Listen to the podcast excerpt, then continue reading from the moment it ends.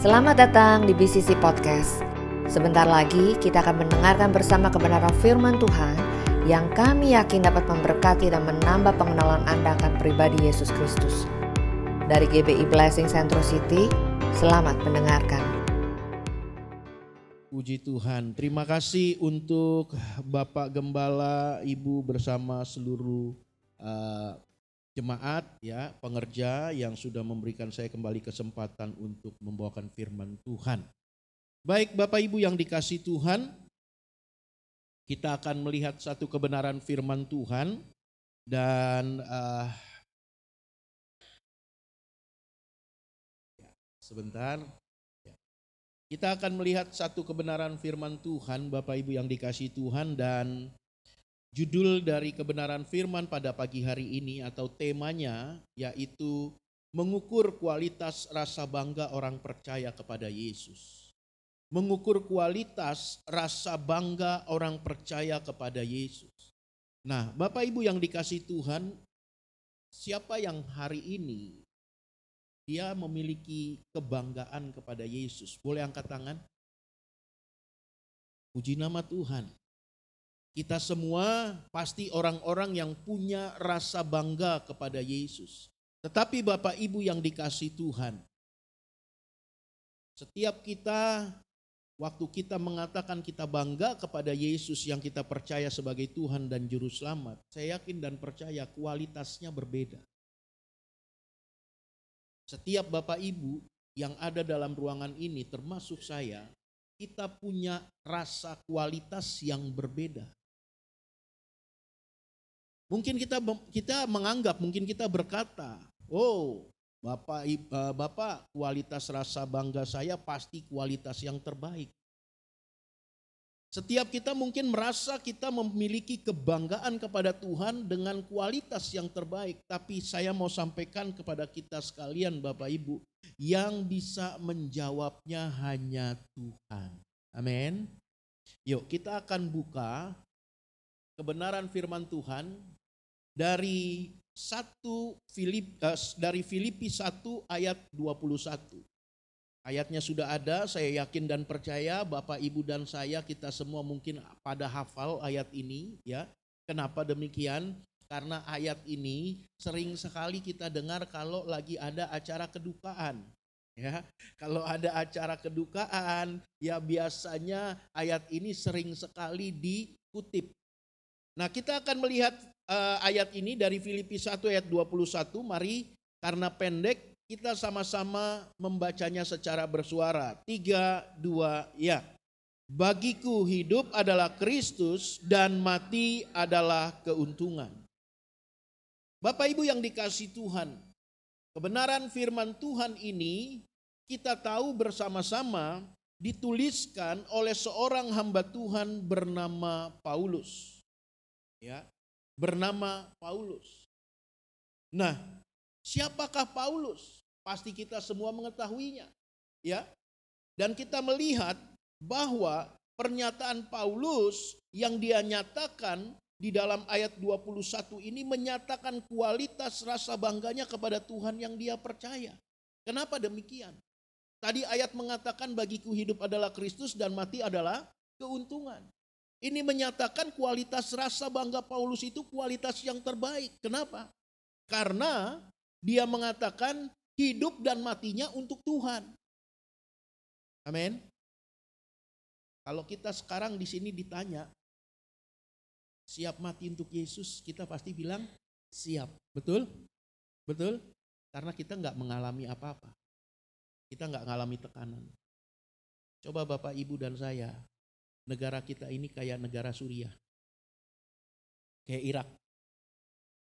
Bapak Ibu disuruh berlutut, dan waktu Bapak Ibu berlutut tangan Bapak Ibu di belakang, dan kemudian ditanya, pilih Yesus atau tidak, tapi di leher kita ada benda dingin. Tahu maksud saya? Dingin, tajam, besi. Belum tentu kita semua bilang, Yesus segalanya bagiku. Tapi Paulus mengatakan bagiku hidup adalah Kristus dan mati adalah keuntungan. Kalau aku hidup, aku hidup untuk Tuhan. Kalaupun mati, sebuah keuntungan karena aku berjumpa dengan Tuhanku yang kulayani. Ini menunjukkan kualitas dari kebanggaan Paulus kepada Tuhan yang dia percaya, kepada Tuhan yang dia layani, dan menyatakan kepada kita semua kualitasnya itu adalah kualitas yang terbaik. Kalau melihat latar belakang hidupnya, ya Bapak Ibu yang dikasih Tuhan, mustahil dia bisa menjadi orang yang bangga kepada Yesus. Apalagi dia bukan orang biasa dan tidak berpendidikan rendah. Kalau kita melihat latar belakang Paulus, Mustahil orang seperti Paulus ini bisa memiliki kualitas rasa bangga kepada Yesus dengan begitu baik. Dia orang yang mencoba untuk menjebloskan orang-orang Kristen pada saat itu ke penjara. Dia orang yang menyaksikan dan bahkan dia yang memerintahkan untuk Stefanus mati di Razam. Ya apalagi dia bukan orang biasa. Dia anggota Sanhedrin, anggota yang terhormat. Kalau sekarang Bapak Ibu Sanhedrin itu sama seperti MUI. Coba kita lihat. Ya, petinggi-petinggi eh, keagamaan, lembaga keagamaan itu begitu dihormati. Ya, dia nggak berpendidikan rendah. Dia orang yang berpendidikan tinggi. Dia bukan orang yang cuma sekedar lulus SD atau SMP. Tetapi dia adalah seseorang yang mungkin kalau untuk konteks saat ini S2 Bapak Ibu. Murid dari seseorang profesor bernama Gamaliel. Orang yang disegani. Jadi kayaknya kalau melihat latar belakang Paulus dengan posisi yang terhormat, dengan posisi ya kalau kita melihat orang yang terhormat biasanya secara materi itu juga tidak uh, apa tidaklah susah ya dihormati orang, kayaknya kalau dia harus menjadi orang yang melayani Yesus, dia berarti membuang segalanya. Ini pertaruhan yang besar. Tetapi kita lihat bagaimana Paulus sampai pada akhir masa hidupnya melayani Tuhan dengan setia. Bahkan ayat ini muncul bagiku hidup adalah Kristus dan mati adalah keuntungan. Kita tahu Paulus mati dengan cara yang mengenaskan untuk Tuhan yang dia layani. Amin. Bagaimana dengan Bapak Ibu dan saya? Kita melihat ini Bapak Ibu. Ada yang udah pernah nonton? Ini film bagus. Ya. Ini film bagus sekali Bapak Ibu. Ini Paulus waktu dia masih terhormat, ini Paulus waktu dia sudah menjadi pengikut Yesus. Dari perawakan aja udah berbeda. Ini terawat, ini tidak terawat. Betul? Lihat dong, ya, rapi klimis. Orang terhormat. Yang tadi saya bilang terhormat. Orang terhormat tuh pasti terawat, betul? Coba bandingin dengan yang tidak terhormat. Tukang parkir, pemulung, kena matahari kulitnya hitamnya nggak jelas. Rambutnya merahnya juga merah nggak jelas. Nah ini Paulus setelah ikut Yesus perubahan yang drastis. Jadi saya mau sampaikan kepada Bapak Ibu, Bapak Ibu yang berpikir ikut Yesus pasti enak, ikut Yesus oh pasti luar biasa. Mohon maaf, Jangan berpikir ke arah situ. Yesus betul bisa memberkati, amin.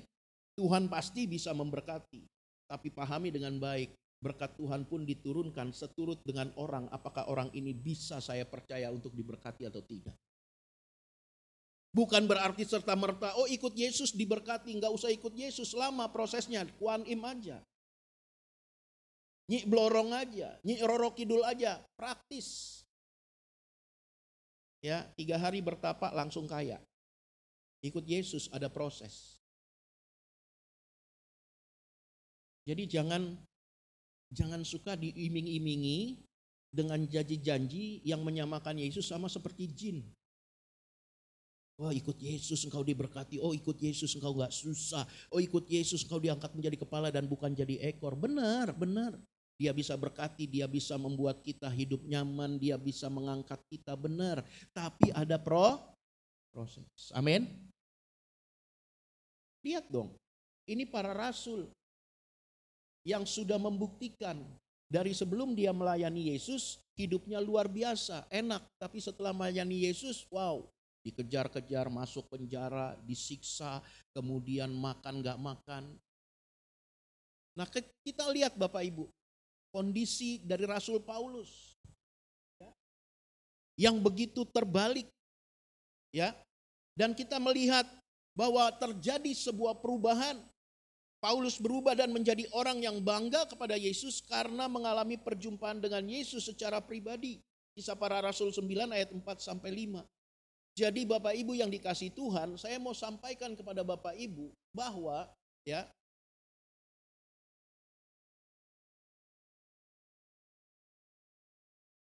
Bentar Bapak Ibu.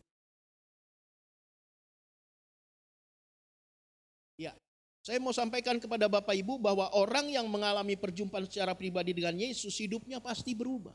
Amin. Berapa lama Bapak Ibu ikut Yesus? Saya mau tanya, ada yang di sini baru lima tahun jadi Kristen, boleh angkat tangan? Ada yang sudah lebih dari 20 tahun jadi Kristen, boleh angkat tangan? Ada yang sejak lahir memang sudah Kristen, boleh angkat tangan? Puji Tuhan. Pertanyaannya, sekian lama kita ikut Yesus, ada nggak perubahan yang signifikan terjadi dalam hidup kita?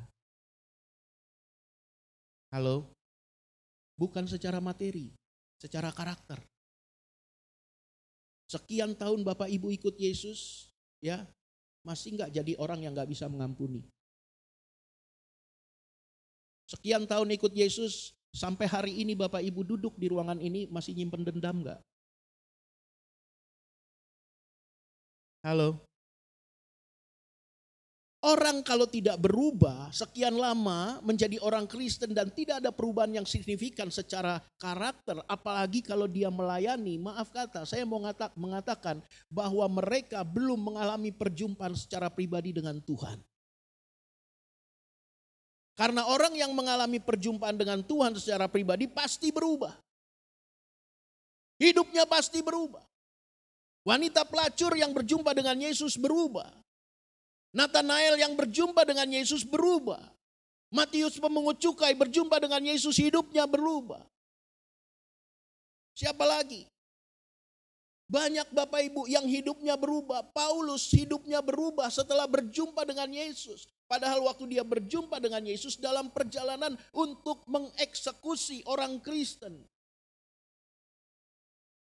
Jadi saya mau mengatakan bukti engkau mengalami perjumpaan secara pribadi dengan Tuhan, hidupmu berubah. Pelayanan tidak membuktikan engkau sudah mengalami perjumpaan dengan Tuhan. Khotbah tidak membuktikan kita mengalami perjumpaan dengan Tuhan. Banyak orang berkhotbah karena pinter ngomong melayani pelarian. Pimpin pujian belum tentu dia mengalami perjumpaan dengan Tuhan. Bahkan menjadi pendoa syafaat pun belum tentu dia mengalami perjumpaan dengan Tuhan. Kalau hidupnya tidak berubah.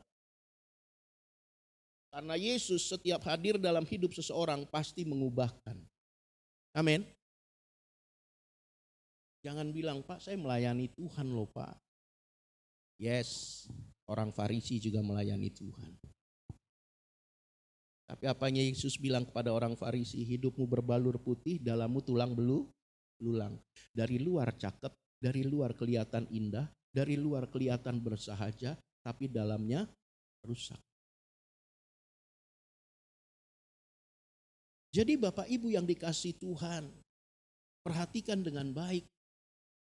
Kualitas rasa bangga kita tidak dibuktikan dari aksesoris yang kita pakai, dari ragu rohani yang kita hafal, kita mungkin hafal lagu rohani dari yang lama sampai yang baru.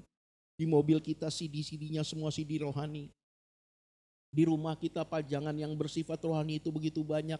Dari Yesus yang gendong domba sampai yang Yesus foto bersama ada. Tahu Yesus foto bersama? Perjamuan kudus. Ya, Mungkin kita di rumah banyak aksesoris kekristenan. Model-model salib kita punya di kamar, salibnya beda dengan di ruang makan, berbeda dengan di ruang tengah, salibnya berbeda. Ya. Tapi itu tidak membuktikan bahwa itu kita memiliki kualitas rasa bangga yang baik di hadapan Tuhan. Bapak Ibu yang dikasih Tuhan, kita melihat ini ada peta map the life of Paul, ya bagaimana perjalanan hidup Rasul Paulus ini begitu panjang. Ya, begitu panjang Bapak Ibu. Dari yang tadi saya bilang dia menyaksikan Stefanus mati di Razam. Kemudian dalam perjalanan dia berjumpa dengan Yesus. Dan setelah dia berjumpa dengan Yesus, dia memulai perjalanan penginjilannya memberitakan Injil ke seluruh dunia. Dan ini membutuhkan proses yang panjang. Tetapi Bapak Ibu dari proses yang panjang ini kita melihat Bapak Ibu perubahan hidup yang dialami Paulus meningkatkan juga kualitas kebanggaannya kepada Yesus. Orang yang hidupnya berubah, orang yang mengalami perjumpaan dengan Yesus itu dibuktikan dengan hidup yang berubah. Dan perubahan hidup kita pasti meningkatkan kualitas rasa bangga kita kepada Tuhan. Karena perubahan itu meliputi segenap hidup, baik hati, pikiran, dan perasaan. Jadi kalau saya bilang waktu kita berjumpa dengan Yesus secara pribadi harus terjadi perubahan, bukan berbicara perubahan secara fisik, bukan perubahan secara pakaian saja. Orang Kristen gak perlu tuh berpakaian seperti Yesus, pakai daster panjang-panjang, rambut panjang, piara kumis, piara jenggot. Oh kenapa kamu begitu? Kan saya seperti Yesus. Ya, kalau mau seperti Yesus, kalian dong jangan pakai handphone. Zaman Yesus nggak ada handphone. Tapi bukan itu Bapak Ibu yang menjadi ukuran kita.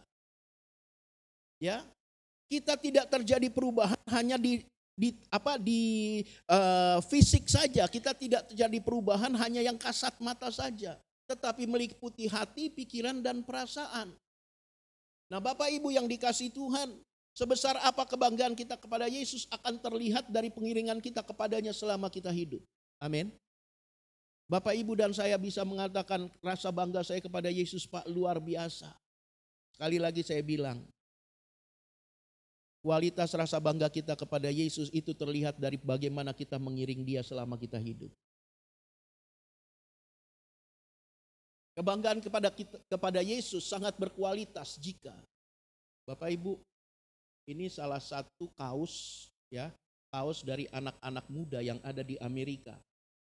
Ya. Mereka cetak ini proud to be a Jesus freak. Kalau ada Bapak Ibu yang pernah baca buku Jesus Freak, ya, bagaimana ada sekelompok anak-anak muda dari empat orang anak muda yang pada akhirnya sekarang membentuk satu komunitas anak muda yang mencintai Yesus luar biasa.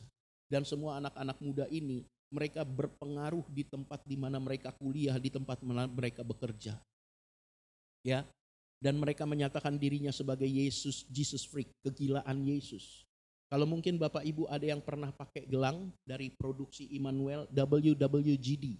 Ada yang tahu?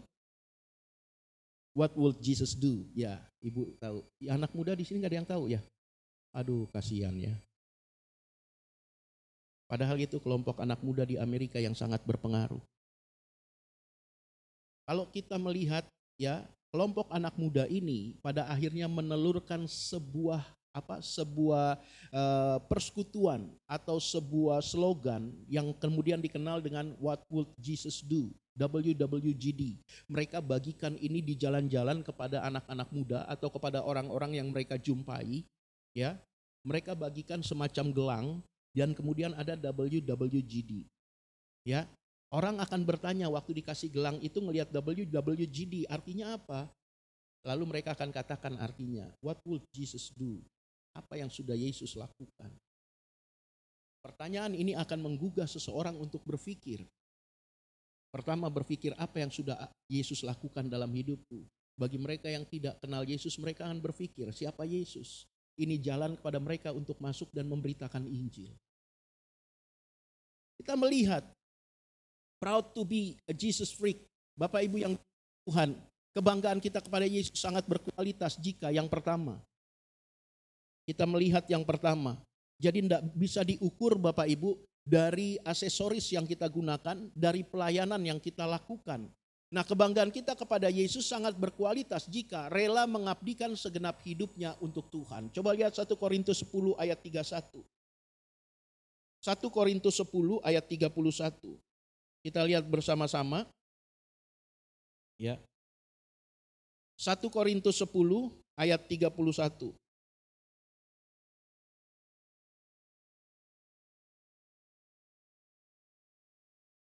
Saya bacakan bagi kita.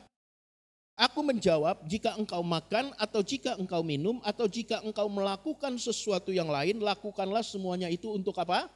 Kemuliaan Tuhan. Kualitas rasa bangga kita kepada Yesus dinyatakan sebagai kualitas yang baik atau kualitas yang sangat baik. Ya, kalau kita mengabdikan segenap hidup kita untuk Tuhan. Bapak Ibu saya mau katakan sekali lagi dan saya mengingatkan ini, tapi saya tidak merendahkan mereka yang melayani Tuhan. Saya pun melayani Tuhan, istri saya melayani Tuhan, kami semua melayani Tuhan. Tapi saya mau mengatakan sekali lagi Bapak Ibu, bahwa ukuran uh, ukuran sebuah uh, kebanggaan yang berkualitas tidak ditentukan dari pelayanan apa yang kita lakukan. Bapak Ibu bisa melayani di hari Minggu Berapa sih lamanya ibadah dalam hari Minggu rata-rata? Dua jam. Bapak Ibu bisa melayani dua jam di hari Minggu, tapi setelah pelayanan Bapak Ibu keluar sampai ketemu lagi pada hari Minggu, Bapak Ibu hidup sesuka-sukanya. Bisa nggak? Bisa. Mohon maaf, yang anak muda, minggu pelayanan, Senin sampai ketemu Sabtu, free sex pacaran gak hormat. Yang sudah menikah, hari Minggu pelayanan, Senin sampai hari Sabtu, terjadi yang namanya apa? Penyiksaan di rumah, KDRT. Halo? Benar nggak Bapak Ibu? Bisa nggak? Bisa. Makanya saya nggak lalu bangga Bapak Ibu kalau saya ini melayani sebagai seorang hamba Tuhan. Maksudnya saya bangga jadi hamba Tuhan, tapi bukan saya menjadi bangga dan kemudian saya merasa saya sudah menjadi orang yang berkenan di mata Tuhan. Di Amerika banyak loh hamba-hamba Tuhan yang pada akhirnya dengan pelayanan yang begitu luar biasa mempengaruhi banyak orang. Sampai pada akhirnya mereka terjerembab dan jatuh dengan begitu mengenaskan. Dengan berbagai-bagai dosa, dengan berbagai-bagai ikatan dosa. Penggelapan uang, kita tahu pendeta yang begitu dihargai, yang begitu dieluk-elukan ke Indonesia datang itu satu pas eh, apa satu ancol itu penuh. Saya ikut ke sana KKR-nya Bapak Ibu. Pulang, bayangin, cuman pulang mau keluar parkir, ini belum keluar dari lokasi tempat KKR, ini mau keluar dari Ancol satu jam. Mau keluar dari Ancol satu jam. Begitu banyaknya. Hamba Tuhan ini begitu luar biasa. Ya, kalau disebut namanya Bapak Ibu semua tahu, tapi akhirnya terjerembab dan jatuh karena penggelapan pajak. Ada hamba Tuhan lain di Surabaya begitu terkenal, mungkin Bapak Ibu tahu kali. Ya, gerejanya begitu besar di Surabaya, tapi pada akhirnya sekarang hidupnya begitu mengenaskan, orang tidak percaya lagi kepada dia. Kenapa? Sekian lama Bapak Ibu dia mengkonseling seorang wanita di gerejanya anak muda ternyata dia punya affair dengan wanita itu. Dan itu bertahun-tahun dia lakukan, gak ketahuan. Jadi saya mau katakan, bersyukur kalau Bapak Ibu melayani Tuhan. Amin. Amin. Kita bersyukur kita melayani Tuhan. Berarti Tuhan berikan kepada kita hati untuk melayani, tapi bukan itu ukuran untuk mengukur apakah kita memiliki kualitas rasa bangga yang baik di hadapan Tuhan. Engkau tidak melayani pun, tapi kalau segenap hidupmu engkau berikan kepada Tuhan, maka engkau berjalan dalam pimpinan Tuhan, engkau lebih baik secara kualitas kebanggaanmu dengan mereka yang melayani Tuhan. Jadi ini yang pertama. Yang kedua Bapak Ibu. Yang kedua, Kualitas kebanggaan kita kepada Yesus sangat berkualitas jika menyenangkan hati Tuhan menjadi kesukaan kita setiap saat. Apakah kita selalu memiliki keinginan untuk menyukakan hati Tuhan di tempat kerja, di tempat kuliah, di tempat pelayanan?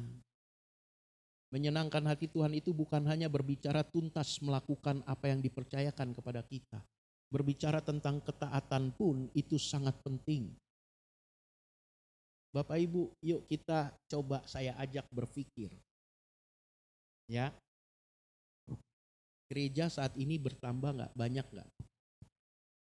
Banyak. Ya.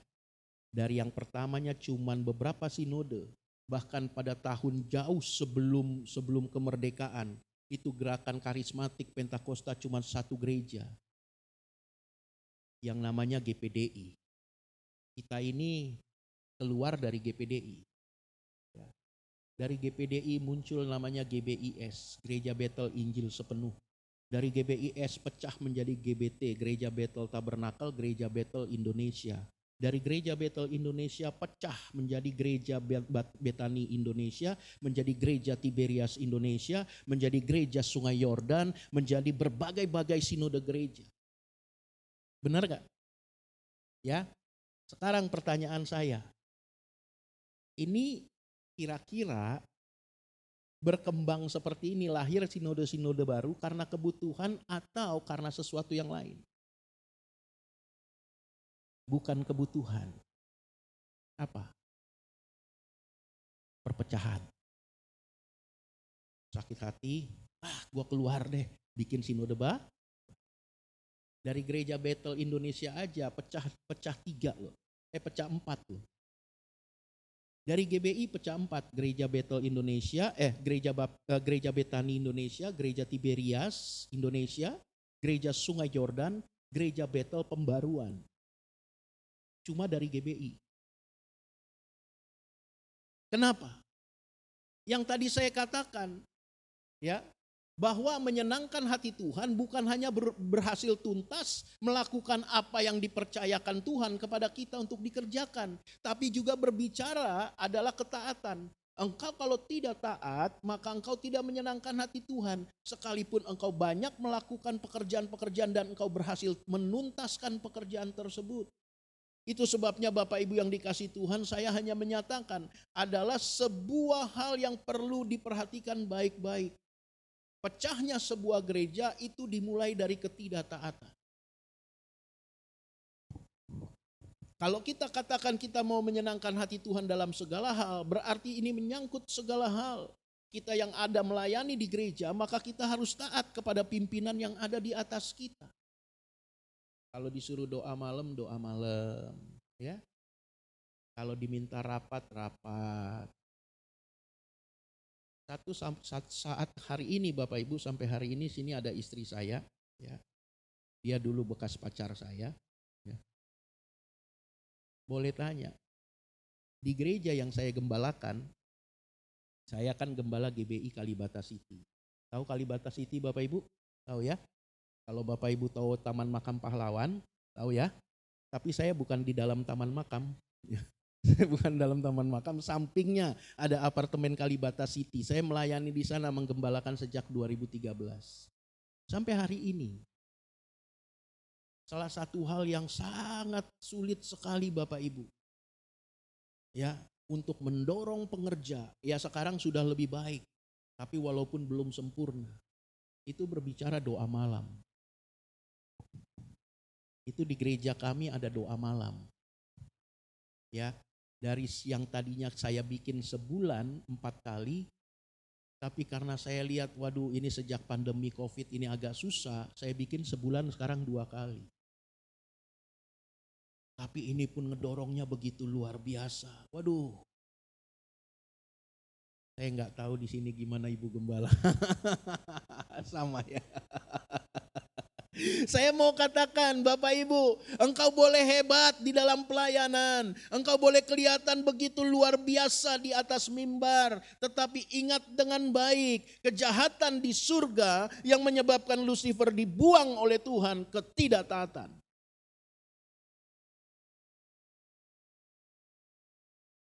Ketaatan penting. Di gereja kita harus taat kepada gembala. Di rumah kita harus taat kepada orang tua yang anak-anak. Istri harus taat kepada suami. Pak, suami taat sama siapa Pak? Suami harus taat kepada Tuhan. Jadi Bapak Ibu yang dikasih Tuhan harus perhatikan dengan baik. Orang yang dipandang berkualitas adalah orang yang menyenangkan hati Tuhan menjadi kesukaannya setiap hari. Yang berikutnya yang ketiga Bapak Ibu, ya. Dan orang yang seperti ini yang menyenangkan hati Tuhan memeriksa dirinya setiap waktu di hadapan Tuhan. Yang ketiga, Kebanggaan kita kepada Yesus bukan hanya aksesoris tetapi harus teraplikasi melalui hidup. Amin. Nah, ini yang harus kita miliki. Jadi kebanggaan kita kepada Yesus ini bukan berbicara aksesoris. Bapak Ibu boleh punya kalung salib besar-besar. Ya. Bapak Ibu boleh punya gambar-gambar Yesus di rumah banyak. Tetapi itu tidak menentukan. Ya, tetapi bagi Bapak Ibu yang pakai kalung salib, jangan berarti langsung, wah katanya nggak menentukan nih, saya buang, jangan dibuang ya. Titipin aja ke saya, saya terima dengan sukacita. Amin. saya hanya menyatakan berbagai aksesoris itu, berbagai penampilan-penampilan lahiriah bahwa kita orang Kristen tidak menentukan kualitas kita, kebanggaan kita kepada Yesus tapi kualitas kebanggaan kita kepada Yesus itu ditunjukkan dan teraplikasikan melalui hidup. Taat, senangkan hati Tuhan setiap hari, kemudian menyerahkan diri untuk dipimpin oleh Tuhan setiap hari. Saya mau tanya Bapak Ibu sebagai penutup nih, terakhir. Ya, apa bukti orang yang sudah menyerahkan segenap hidup untuk dipimpin oleh Tuhan setiap hari? apa yang membuktikan orang itu rela dipimpin Tuhan setiap hari. Ya, perhatikan kalimat saya, apa yang membuktikan seseorang rela dipimpin hidupnya setiap hari oleh Tuhan. Ayo, ayo kita berdialog lah, jangan kaku lah. Terlalu kaku ntar kayak menekin lagi di pasar baru begini. Ayo apa? Oh melayani pak. Iya, melayani. Bukti seseorang rela hidupnya dipimpin setiap hari oleh Tuhan. Oke. Bukan melayani, bukan sekolah Alkitab. Engkau boleh gelarmu STH, MTH, apalah TH-TH nggak terserah lah ya. Boleh bukan orang yang punya jabatan tinggi di organisasi gereja, ketua sinode atau apa pun, bukan. Orang yang apa? Orang yang terbukti menyerahkan hidupnya untuk dipimpin oleh Tuhan setiap hari hanya dibuktikan oleh satu hal yang sederhana. Siap dengar? Siap dengar? Kalau pagi hari berganti dari sekarang nih minggu, kemudian tidur, nanti malam tidur, kemudian bunyi ayam berkokok. Oh, oh, oh, oh. Ya, ini ayamnya belum makan strepsils. Kita bangun buka mata. Apa yang dilakukan pertama itu menunjukkan orang yang rela hidupnya dipimpin oleh Tuhan setiap hari. Waktu kita buka mata, kita bangun tidur, kita yang lakukan langsung ambil handphone, kemudian langsung ubah status di Facebook, Instagram. Oh matahari bersinar terang, angin berhembus sepoi-sepoi, ya. Atau ambil koran, kemudian buka koran atau buka TV, ya.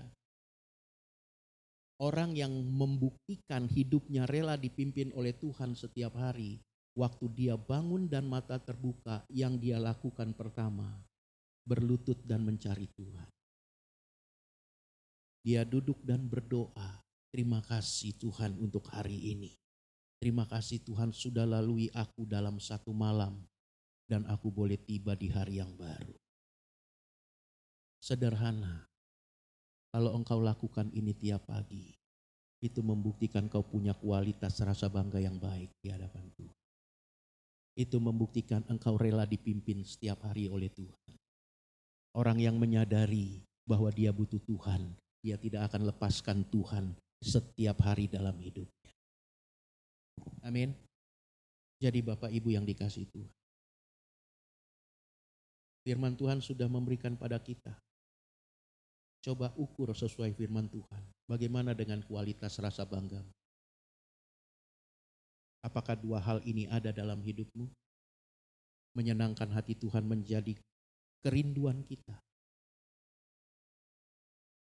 Dan senantiasa untuk memuliakan Tuhan dalam kehidupan kita.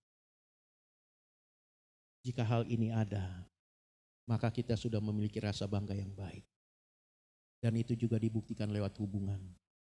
Setiap pagi engkau datang mencari Tuhan, membuktikan engkau butuh Tuhan. Dan inilah kualitas yang baik di mata Tuhan. Puji nama Tuhan, selamat hari Minggu Tuhan Yesus memberkati. Terima kasih telah mendengarkan BCC Podcast. Kami berharap firman Tuhan hari ini memberkati dan menguatkan Anda lebih lagi. Untuk informasi lebih lanjut mengenai GBI Blessing Centro City, Anda dapat mengaksesnya melalui Instagram at Blessing Centro City. Sampai bertemu di BCC Podcast minggu depan. Tuhan Yesus memberkati.